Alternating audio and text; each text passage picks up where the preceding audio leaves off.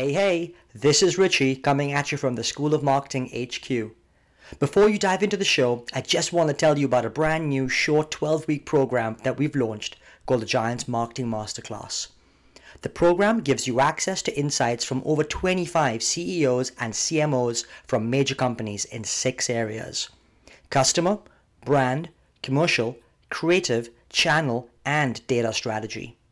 So if you are looking to upskill yourself or your team in just two and a half hours each week, do check out the School of Marketing website for more deets. Alrighty, for now, enjoy the show. Well, hello everybody, and welcome back to the show. Uh, now, Richie and I are super proud to be bringing you our 100th show today. Richie, who'd have thought back in the day oh. that we'd be going two years on? Uh, but but what a wonderful time we've had. We've had uh, 27 CEOs, 21 CMOs, and a long list of OBEs, MBEs, SIRs, DAMEs. But we can't think of anybody better than Professor Byron Sharp for a 100th show, given his prominence and impact on the marketing profession. Now, clearly, Byron is extremely well trailed, uh, but today we're going to get a bit more understanding of what makes the man himself tick. So it's with great pleasure to welcome you, Byron. Wow, that that was an intro. Oh, well, I haven't even finished yet. That was just a, sort of, that, a little catch of breath. Um, so, so here we go. Uh, so, Byron, you've had an amazing career bringing evidence and rigor into the world of marketing, which is all too often assigned as the colouring in department within many advertisers and brands. Um, you're professor of marketing science at the University of South Australia and also director of the Ehrenberg Bass Institute for Marketing Science, and, and that role since 1995. And you run the world's largest institute that studies marketing. Um, and you've been in academia for 31 years. Probably a lot of people didn't know that you did have a stint as a marketing manager. Maybe we'll come into that uh, shortly. Um, but of course, you wrote How Brands Grow in 2010, and How Brands Grow 2 with Jenny Romaniuk. I can never quite say Jenny's name, in 2015. And, and most famously, you have really bust the myth around how loyalty works when it comes to the decisions that people make about brands.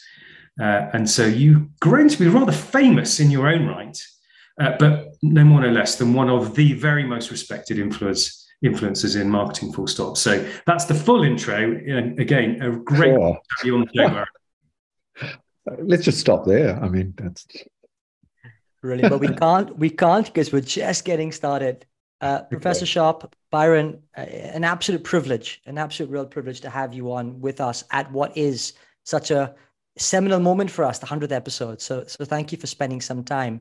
Um, as you were talking to before, you you suggested you're on your travels and you're you're with us in in sunny UK, uh, uh, mm-hmm. kind of. Um, tell us how you're doing. How have you been, and how, how's your travels been so far? Uh, uh, good. I was hoping to get to the European summer, but obviously, because it has been a very wet, uh, rainy uh, winter in, in Adelaide. It, it, we do get a lot of rain in Australia, in spite of what we even get snow in Australia. People don't realize this. Uh, but that is not to be. But it is delightful. I'm delighted to be traveling again. The um, Ehrenberg Bass Institute has been sort of, you know, held in, in Fortress, Australia for, for two years. And now we have, um, gosh, I think there's about four or five of us in London today. I mean, that's quite amazing. Yeah, you, you do your global tours in a way, don't you? Coming out to your sponsors to bring them up to date in the latest thinking. Uh, yes, we have a, a, number of sponsors who joined to you know kindly joined and sponsored the institute during the pandemic. And and so some people have been sponsors for sort of two years and never actually seen anyone in their offices which is you know I, I think they would tolerate for a while but it's it's time we turned up on their doorstep. Hit, hit the road. And um, well uh, we, we've been having I, I, have to say that direct line is a is a sponsor and happily so. We've taken great benefit from that. And I think I've joined the dots with you before, Byron, that I worked for Bruce McColl for a number of years at Mars. And oh, right. he, he remains the best boss I ever had. And of course, he is now a director. But some people won't know too much about the Ehrenberg Bass Institute. So it may be useful just to give us a bit of a lowdown on what, what the Ehrenberg Bass Institute does. Uh, okay, we're, we're well, we're a bit like a medical research institute. It's just that we study marketing. Um, how we came to be in Adelaide is sort of historical accident, I think. Um, Perhaps I should go into that because I, I know that you know you that this this podcast is for people thinking about careers in marketing or starting careers in marketing. So um, I think I probably have a similar story to probably most of the marketing scientists in the Ehrenberg Bass Institute. None of them ever expected to be scientists. None of them ever expected to be working in academia, I don't think. Um, it sort of accidentally happened. I, I studied history and art history and things at high school, but, um, and then um, confused my teachers by going and enrolling in a, a Bachelor of Commerce at Auckland University. Um, I guess I, well, I guess I didn't want to be a history teacher, and I thought I would study management, but I, I found the after after doing really high level history and things, I thought the management courses were very pseudo academic. You know, really not what I thought would be taught in a business school. And then there were these marketing classes where they taught you about how to work out what consumers wanted and you know the four P's, you know. And I thought, oh, to to a like seventeen year old, this was uh, that's what I thought business was about. You know, I knew I'd have to study accounting and finance and other stuff, but you know, the fundamentals of business seem to be being taught in the marketing classes. So that's how I sort of fell into into marketing.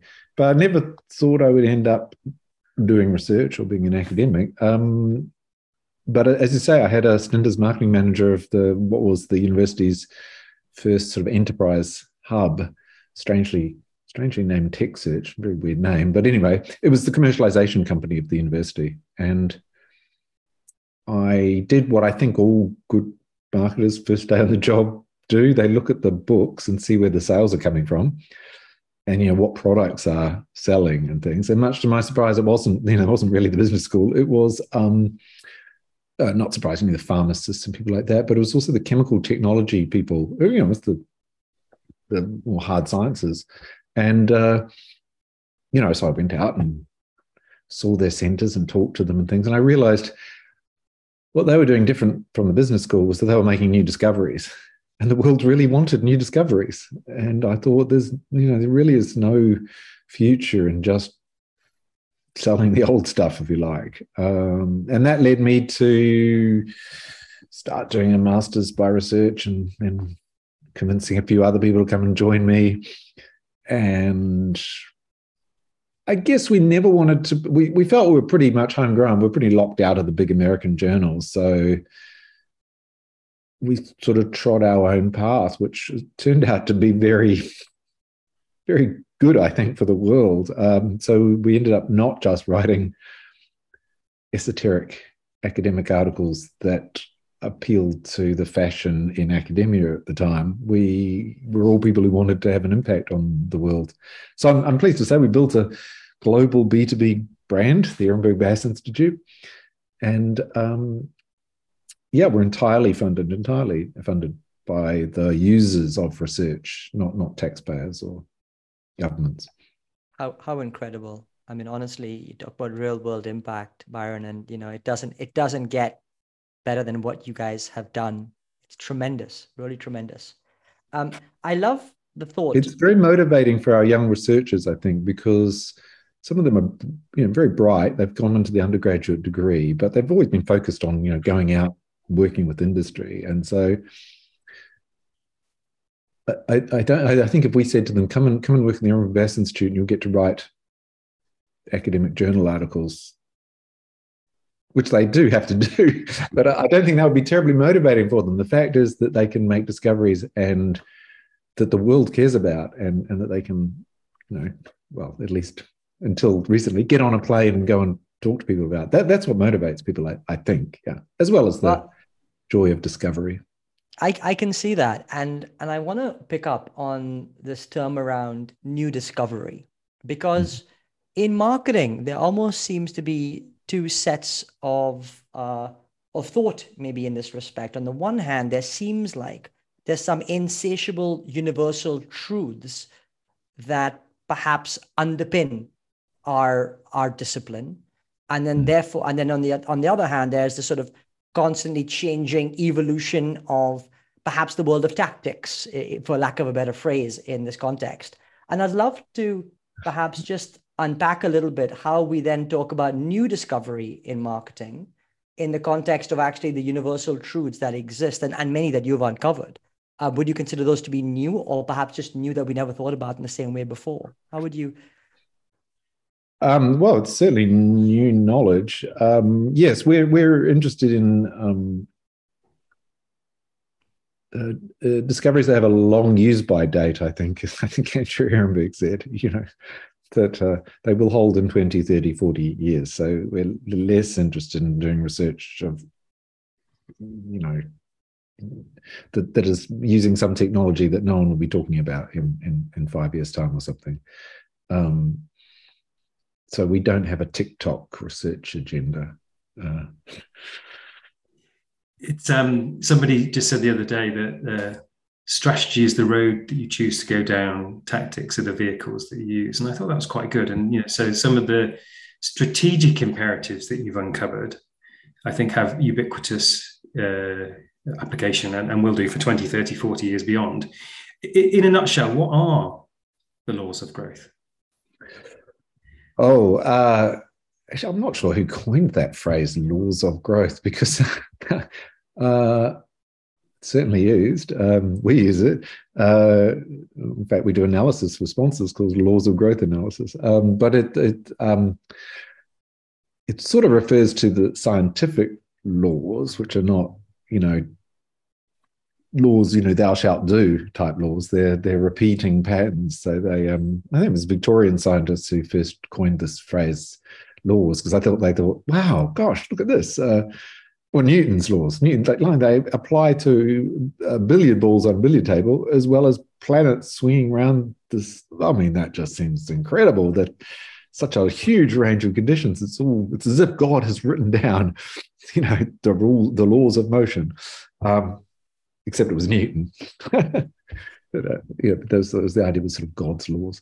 Um, so there are about a dozen of those, and they come together in a in know, well. There's well, there's only one sort of view of the world that that we can think of at the moment that fits with those different laws, and that is that brands, in the long run, largely compete in terms of mental and physical availability uh, and that you you have no option if uh, you know you can't say I'm I'm going to be a big brand but not go and build those those assets or I'm going to I'm going to just talk to a small part of the market. I'm not going to you know it just this contradicts with all the patterns that we see when we look at the difference between big brands and small brands. Uh, and we still see surprising patterns even for you know, even things. Well, I mean, we're about to release our report on on tiny brands, and uh, I often use the phrase "the real world is a weird place," in that most scientific discoveries, after you discover them and you reorient your brain, you think this is okay, totally this makes sense. But beforehand, it did not. Beforehand, you were not expecting it. So we would have expected that really small brands if they deviated from the, the, the marketing science most famous law, the double jeopardy, double jeopardy says small brands for their by small small market share, their small market share will be made up of far fewer customers than larger brands, and those customers buying less often, a little bit less loyalty. And so you know, that's the double jeopardy pattern. And we thought if they deviate even just a little bit from that double jeopardy pattern, it'll be that they have uh, even smaller customer base, but that it's quite loyal, right? You know, you think the you know you tend to think niche brands are small brands, and so you think maybe this is a new brand that is that that, that the the few people who have discovered it have thought this is excellent, right? You know, I'm going to keep buying this, and if that brand increases its penetration, it will one day be a you know a, a bigger brand. But at the moment, it's a bit niched, it has that sort of niche pattern because the people who've discovered it are, are, are a bit more loyal. That's what we would think. But actually, we find that tiny brands are, actually do deviate a fair amount, something like 30, 40% of them are slightly off double jeopardy, but it's around completely the other way. Not They're not niched. For their tiny bit of market share, they have more buyers than you'd expect. And those buyers have even lower repeat rates than you'd expect. And you think, oh, that right. Okay. The real world is a weird place. Now, the, the explanation for that is that very small brands don't tend to have overlapping, their mental and physical over, availability don't overlap so much. So what happens is they get a lot of, particularly because of their physical they get some accidental sort of sales. You know, someone noticed them one day and they bought them, but they never then got any reinforcing advertising. No one spoke about them and they forgot that they did it and they don't come back. Or if you ask them, you know, what was I saw you drinking. Um, what was it yesterday? You were drinking some new. Was it kombucha? Yeah, yeah, it was. Yeah. Uh, what what was the brand? Uh, I don't know. Came in a brown. No, no, green. So green bottle. I don't know. And this is and these sort of serendipitous sales that small brands get mean they have actually a bigger customer base than you expect and even even even less loyalty than double jeopardy. So then that makes sense now but, but we would never have expected that. So um, there is the fun thing about marketing and there's lots of stuff isn't known. And so you know and the scientific revolution started so anyone entering marketing profession now you know knows we're sort of we're vastly better than like when I went to university. Mm. Yeah. Um, so, so I'm interested to know what role you think the books have played in terms of the mental and physical availability of Ehrenberg Bass. Oh, huge! Yeah, that was our, yes, yes. I mean, I think that's our advertising, isn't it? Um, not that we ever thought that that would be, but but that obviously is, and and standing up at conferences and doing presentations. But uh, Yes. Um, if anyone wants to set up a university research center, or, or I give this advice to academics, and they say, you know, how do you how do you get people how do you get people to support your research? Okay, we'll make some discoveries. A lot of academics don't like that. They're like, why, why won't people just give me money first of all, and then I'll go off and discover something? I'm afraid to. Brilliant. People like to buy, you know, like to buy certainty. They, they, if you've discovered something, then I'll give you some money. So, so Byron, can I um, can I get this then straight? When it comes to the likes of smaller brands, tiny brands, um, mm. the the laws surrounding mental and physical availability still absolutely ring true regardless of mm-hmm. brand size or share. Oh, oh yes, and I don't think that's that controversial, is it? That if you're a really small brand, you've probably got massive mental and physical availability shortcomings. But what the added lesson is is you've got to be very disciplined about managing the overlap because there's a you know there's a real danger you get you get listed on some website say you know like know, amazon lists you or something fantastic but then all the people who go there don't see you uh, so you know it's like oh right okay so you get a miserable return on your physical availability the sort of catching people when they're about to buy if you're not in their heads. So you need to you need to give that overlap. And one of the fortunate things is if you take over as a as a marketing manager for a very big established brand is you've probably got a, lot of overlap. Just yes. you know, it's sort of statistical.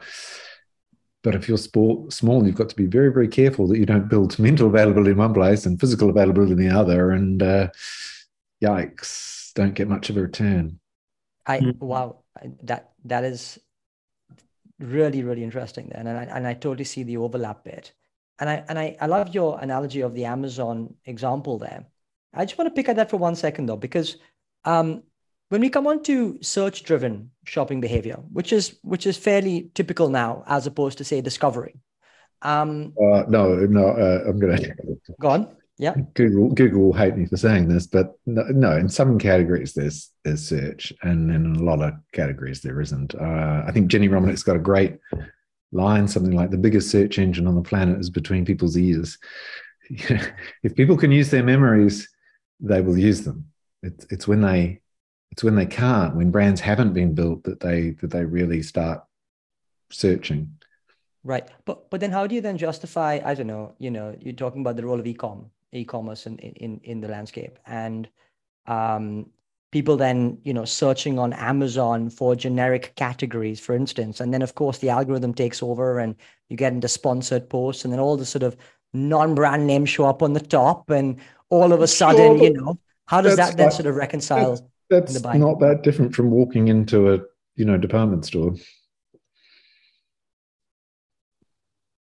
So, with, this, and, with the exception again, that, with the exception are, that, are, people are very good at screening out things. So they type in, I don't know, vacuum cleaner or something, and um, you know, some brands go up and they go, "Oh, Miele, I know that one. Yeah, yeah." You know, there's Dyson, know that. Oh, but, uh, they're a bit expensive, but that, but then they just ignore ones that that one. Never heard of that one. You know. This I, I love. You want to buy a vacuum cleaner brand from that you've never heard of before? I, I, like the intersection of your work with with Daniel Kahneman, System One, System Two. I mean, this is a lot about neurology and neuroscience and our brains making efficient and effective decisions. Yes. Um, now, or who, or who, who Simon's uh, Nobel Prize winner, I don't know, 50 years ago, who, who coined the term sat, satisficer. That, humans don't go for, I'm choosing the absolute best. They go, no, I'm choosing It'd be nice if I get the best, but I'm not going to put, I'm not going to waste my entire life. You know, there's a story, isn't there, of Steve Jobs that he's, they didn't have a, him and his wife, they didn't have a couch for like 10 years because Steve had very particular views on the perfect couch. And so they, I mean, literally sat on the floor. Now that's an unusual story, right? Most of us don't do that. We go, "Hey, look at that couch. Is that is that your ideal? Oh, well, it's good enough." Yeah. It's very nice. I'll take nice. Yeah, latest DFS ad campaign from Pablo um, yeah, fronts into that quite well. We've got one that, that fits you. Um, I, I, mm. digress. Um, so, so where I was getting to was that that there feels like there's a double jeopardy as relates to Ehrenberg Bass and the standing of marketing in organizations. Like smart marketing driven organizations become sponsors, get the benefit of the work. But in many organizations, marketing is floundering. And so, what's your take on the standing of marketing as a discipline today within the commercial world? Is do you observe the same variance? Uh, well, just to pick up on your, yeah, I do think I do think marketers. Some, we sometimes shoot ourselves in the foot through lack of fundamental knowledge. Uh, a classic would be uh, treating advert well, you know, wanting to be terribly commercial uh, and, and wanting to prove ourselves to the CFO and CEO, which we can do with our the work that we do where we catch people when they fall, right? For for uh, the stuff that we do in store, stuff that we do on the Amazon website, uh, the paid search. Yeah, we can tweak around with those things, and we see instantly, like if we turn them on, turn them off, we instantly see what the effect is. And that's fine. And that's very right that we should do that and optimize, you know, so that we don't spend a dollar more than we need to, uh, that we buy the right search terms, uh, that we, you know, buy the amount of paid display that we need, but no more, because we're not here to subsidize Google because they make enough money anyway. Uh, you know, it's absolutely right that we do that. But then when it came to advertising, which is massively different, I mean, advertising doesn't generate sales today. It builds your mental availability. Uh, it keeps the sales that are there. Most of the sales that you get today are because of the work done by, you know, 5, 10, 20 years ago. Um, and, and what you do today is about creating a future for the company. Uh, I keep pointing out to people that Tesla does not make very much money. But there's a whole lot of people who are, who are bet, right? Because they've given it a market capitalization, which is incredible, because they are betting that it has a massive future. Well, that's when you spend a lot of money on advertising for a brand, is when you think this brand has an amazing future. It's a forecasting issue. But we didn't do that. We, we go to management and say, you know, we fell for the thing like, we'll, we'll, we'll prove that it's, it's going to deliver sales next week and then we struggle to, and and then we look silly, and we should never have done it. We should have said to management, "Look, the value of this company is built largely on mental and physical availability, And I don't think that's hard to convince a CEO or CFO that's true. And, and particularly CFO to say this is like you know share prices. This is a, bet on the future. So here's our forecasting for this brand. Here's our forecasting for this brand. And that shows rigor, and that's something you can defend. And then the next thing they they should ask is, okay, okay, okay, okay, okay, got that. That's okay. So you're getting this much money for that brand. You're getting this much money for this one. But how can you prove to me because I can't measure it in sales effects? How can you prove to me then that you're spending the money wisely? And it's then that we have other metrics about the amount of reach, the amount of um, exposures that actually did turn into exposures, the amount of uh, the, the, continuity, and and you know we can say that we're improving these things in the same way that people do with the factory, right? No one in the factory says, "Yeah, if we get to put that new machine in, uh, yeah, you'll get a five percent increase in sales." No, no, the factory says that. They say, no, no, no, no, judge us on things like, you know, um, employees not burning their hands or, you know, wastage dropping on the floor or, you know, sensible things to judge the manufacturing line. And it's the same. We should be, we should have been doing that. So, but we didn't. And so I, I do feel that, yes, marketing often shot itself in the foot and then gets obsessively into, you know, there are even consumer goods companies that have taken a fair chunk of their advertising budget and not, I mean, they're not, I mean, they used to take, you know, a lot of the advertising budget went to in store. Okay. But no, they're actually taking some of their advertising budget and spending on on sort of activation advertising. Right. And you're like, but which is catching, you know, people when they fall. You know, but but you sell, I don't know, I've got a bottle of hand sanitizer next to me. You sell hand sanitizer, okay? You can't catch people when they fall on like you know TikTok. You know, you got to do this in boots. yeah? Otherwise, you do advertising. So why are you taking your advertising budget to talk about um, I don't know a ten percent discount or something? It's nuts. But we did, and we thought that was being um, commercial. Wow. I, Sorry, bit of a rant. well, no, no, not not at all. Um, Byron, I want to change the, the topic a little bit and and come on to I mean you've had an illustrious career, you know, one of the, the most famous you know, marketers um, certainly in, in, in the profession for what you've achieved. But that mustn't have come easy. That must have come with lots of obstacles along the way. And I'd love to just unpack maybe one or two that you thought had a a lasting impact on the way you've decided to play the game thereafter. Anything that springs to mind? Obstacles. Uh, well, I work in a big university, and so that's always an obstacle. Anyone who works in a big corporation knows that. Um, so you know, you're sort of a startup. You know, we're very different. I mean, there's no other research center in the university that gets you know 90% of its revenue from overseas and non-government uh, so yes, there have been trying times. you know, you get these bizarre things where I remember we because you occasionally you have outside like audits, you know, peer review and things. And you know, the funniest is you get, you know, a group of academics who come in and go, oh, "It's amazing! You've achieved something that no other business schools managed to do. That's really fantastic. Pat on the back, pat on that." And then, then, then in the second breath, they'll say something like, "But why are you really different from other business schools? Maybe you should have more people that are studying these other things, being more, being more like the traditional marketing department." Yeah, uh, just they don't even notice the disconnect there. You can't you can't achieve something be different, but then no, no, we've got to be the same. Uh, so these things are trying at times, uh, but uh, we've also had some things I think that are quite fortunate. I mean, by actual fluke. I mean, our university's roots were in technology, so uh, it always had a um, from the chemists and things like that. They, they always had a strong thing of working with industry. Um, so we're now our, our university's tagline is um, Australia's University of Enterprise, uh, sort of Star Trek, but you know, thing. Um, but because we are the top rated for for working with industry, so uh, that was very fortunate for us, I think.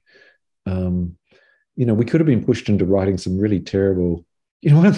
I know. You probably you should ask Mike Ritson of like why he got out of academia. But I think I think he looks back on some of the articles he wrote when he was an academic, and well, yeah, I don't think he wants anyone to read them. I don't think he wants to read them. Yeah. And and there, there's a problem if you're uh, in certain business schools, you get you know made to do that, um, and that takes up all your time. It, I mean, it, it I will say, being a I'm more fortunate now that I'm a professor, but being a young academic is pretty ruthless. You have to work, you have to work weekends. You know, it's just you have to work really hard. Mm-hmm. Um, since you mentioned uh, Mark Ritson, hmm. uh, the, the marketing world has observed that you seem to have a bit of a frenemy relationship with him. Can you tell right, us? So, well, you mean that Mark will, will one day say um, Byron Sharp is I think he's one of the greatest marketing thinkers of the century or something, and the next day write another Byron Sharp is wrong article. yeah, I mean, between almost the same breath, um, the, the Dark Lord, as he likes to refer to you, yeah, and yeah. then sings your praises in the next breath. So it's sort of uh, just your, your take on that, uh, the way that you play against each other. I think Mark's quite public about this, isn't he? I mean, uh, he's a very good marketer, and he um, sort of positions himself against the Ehrenberg Bass brand. Um, yeah. So yeah, so I suppose a frenemy. Yeah. I, I mean, I don't. Yeah, I'm you know I'm a sensitive human being like all of us. None of us like to wake up in the morning and, and see you know the title of the article Byron Sharp is wrong. uh, you know, but that's I don't that it's actually a compliment, isn't it? Really. Um, but yeah, I don't know. I yes, of course I get you know, I'm I'm a very logical thinker. So I get annoyed when people write a headline like that, and then you read the article and go, "Well, you're not really saying I'm wrong." That you're no, you're being naughty. You're putting a spotlight on you. But then, of course, I know that's why you're doing it, and that's actually clever. So that's uh, exactly it. And if there's any consolation, he wrote Gary V is wrong, wrong, wrong, wrong, wrong, wrong, wrong. so in relativity, you know, right, it's all good.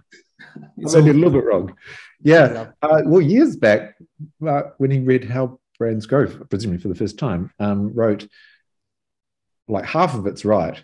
And I was dying to know, well, what, what's the half that's wrong? And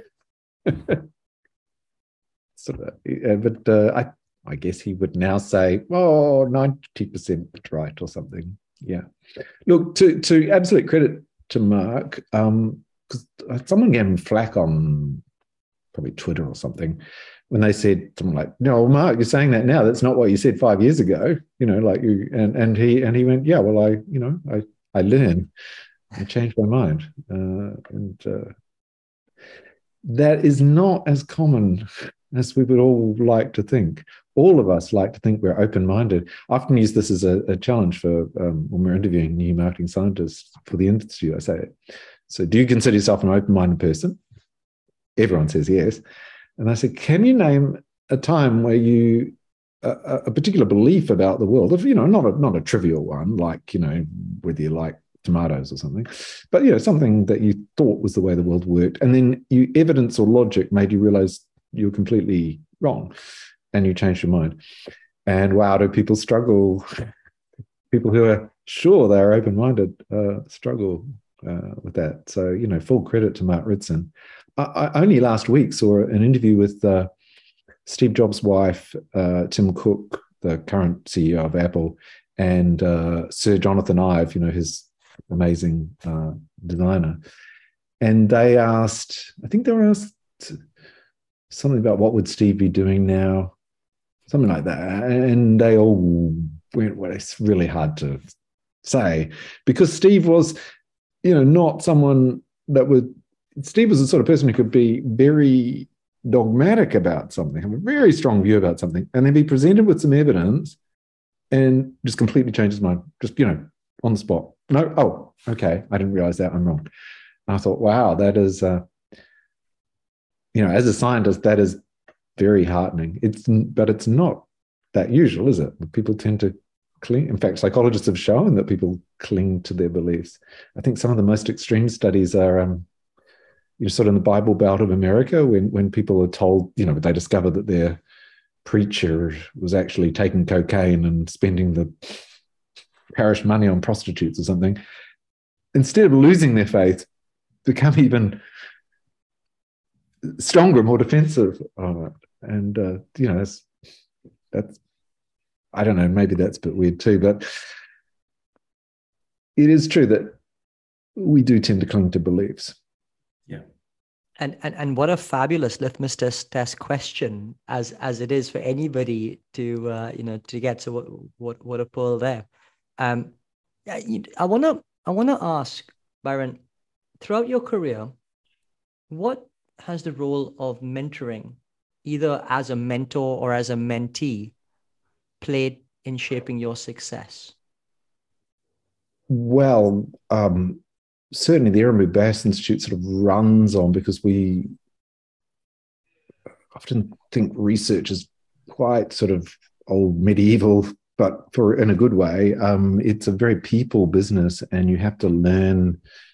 You know, so the, the classic is a master's by research or PhD candidate it has a you know supervision panel of two or three people and this is very you know and they work with them for three years uh, you know they're doing other things as well but it is a very hands-on mentoring model uh, for me i mean obviously meeting andrew ehrenberg was a you know i sort of worked with andrew for 10 years uh, but there was pretty fluke of how it came about uh, but was very, very important. And Gerald Goodhardt, too. Um, I'm, in spite of the fact that I have actually, you know, written on statistical modeling and things, that is not actually, you know, really, I'm, re- you know, you know, as I I'm more of a history logic sort of person.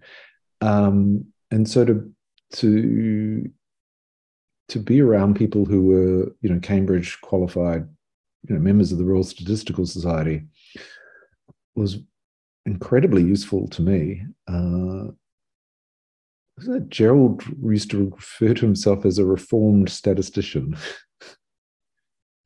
in that he, you know, statistician who became a scientist. Because there's a, there's a danger statisticians will sort of model anything. and mathematicians are even worse. I mean, mathematicians, of course, are often la la land because you know they they live in the non-empirical world in their heads. You know, uh, so yeah, that, I mean, just. Uh,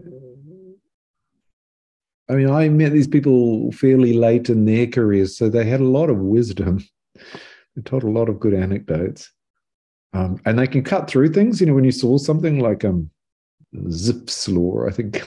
You know, and Gerald just go, oh, right, yes, okay, this pops up every 10 years.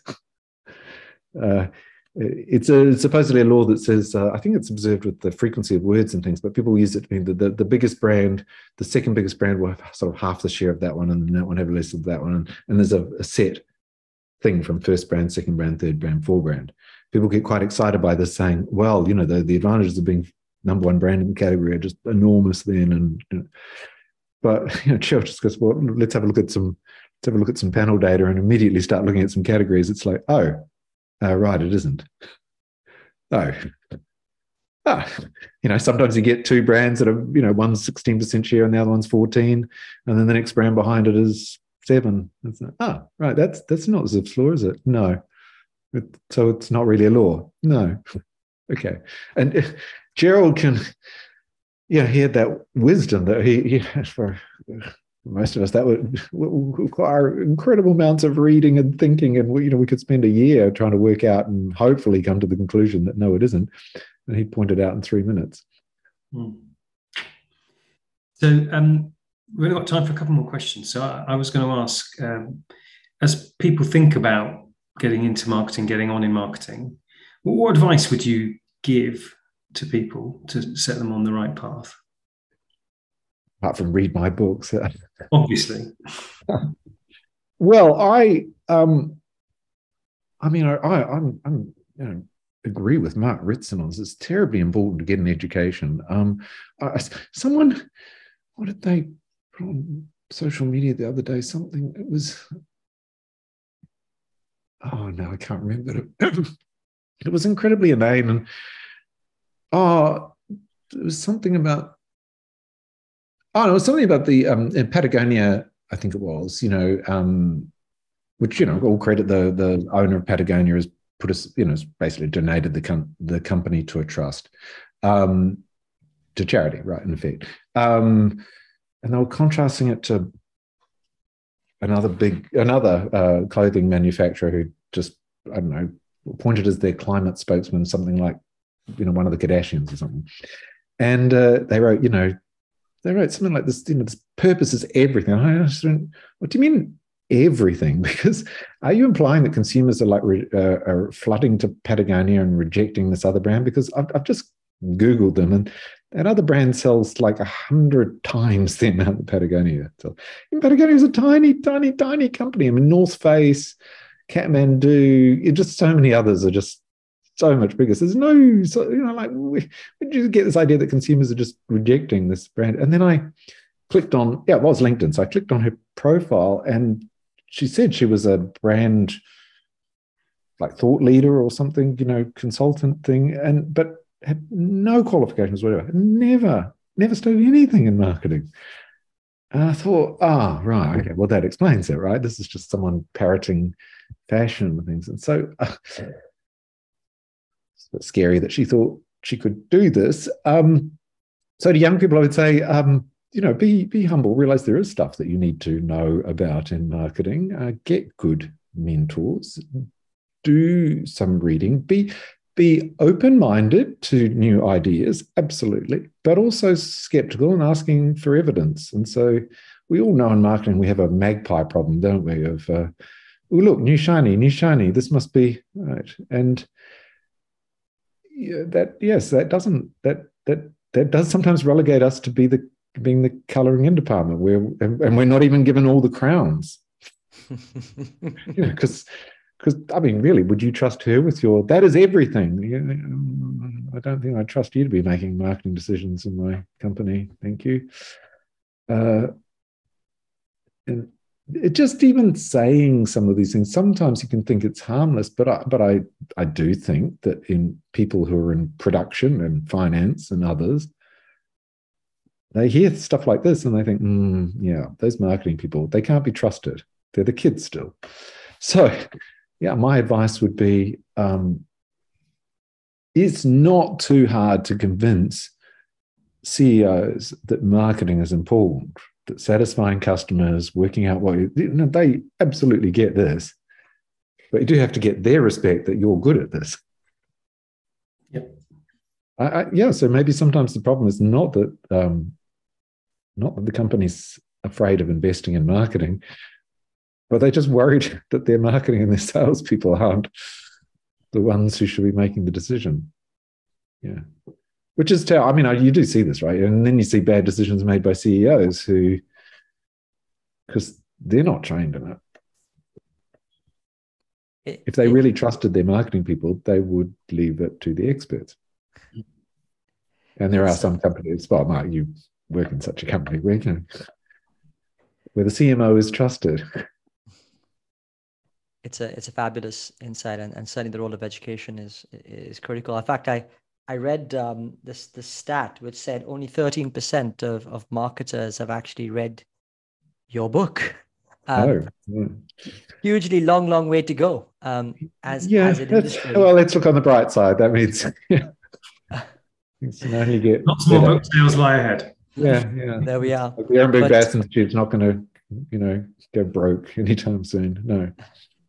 But um, I, perhaps the last question then, Byron. But um, you know, with having accomplished so much already, I would just love to get a sense of what the years ahead look like for you, and perhaps are there any other stones unturned that you may are looking to to to conquer as you go on?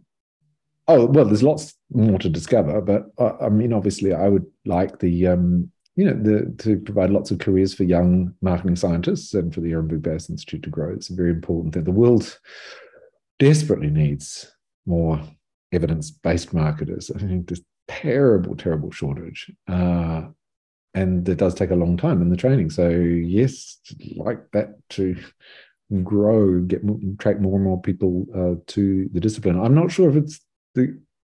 I mean, I know, uh, marketing academy sort of reason for existence is to you know encourage people in discipline, but uh, business disciplines are quite down as far as enrollments. Um, I'm not sure if it's it's partly a pandemic thing. The mental availability of becoming a nurse or a doctor is uh, is, is higher. Uh, but I don't know. Uh, business isn't attracting the students as much as it used to.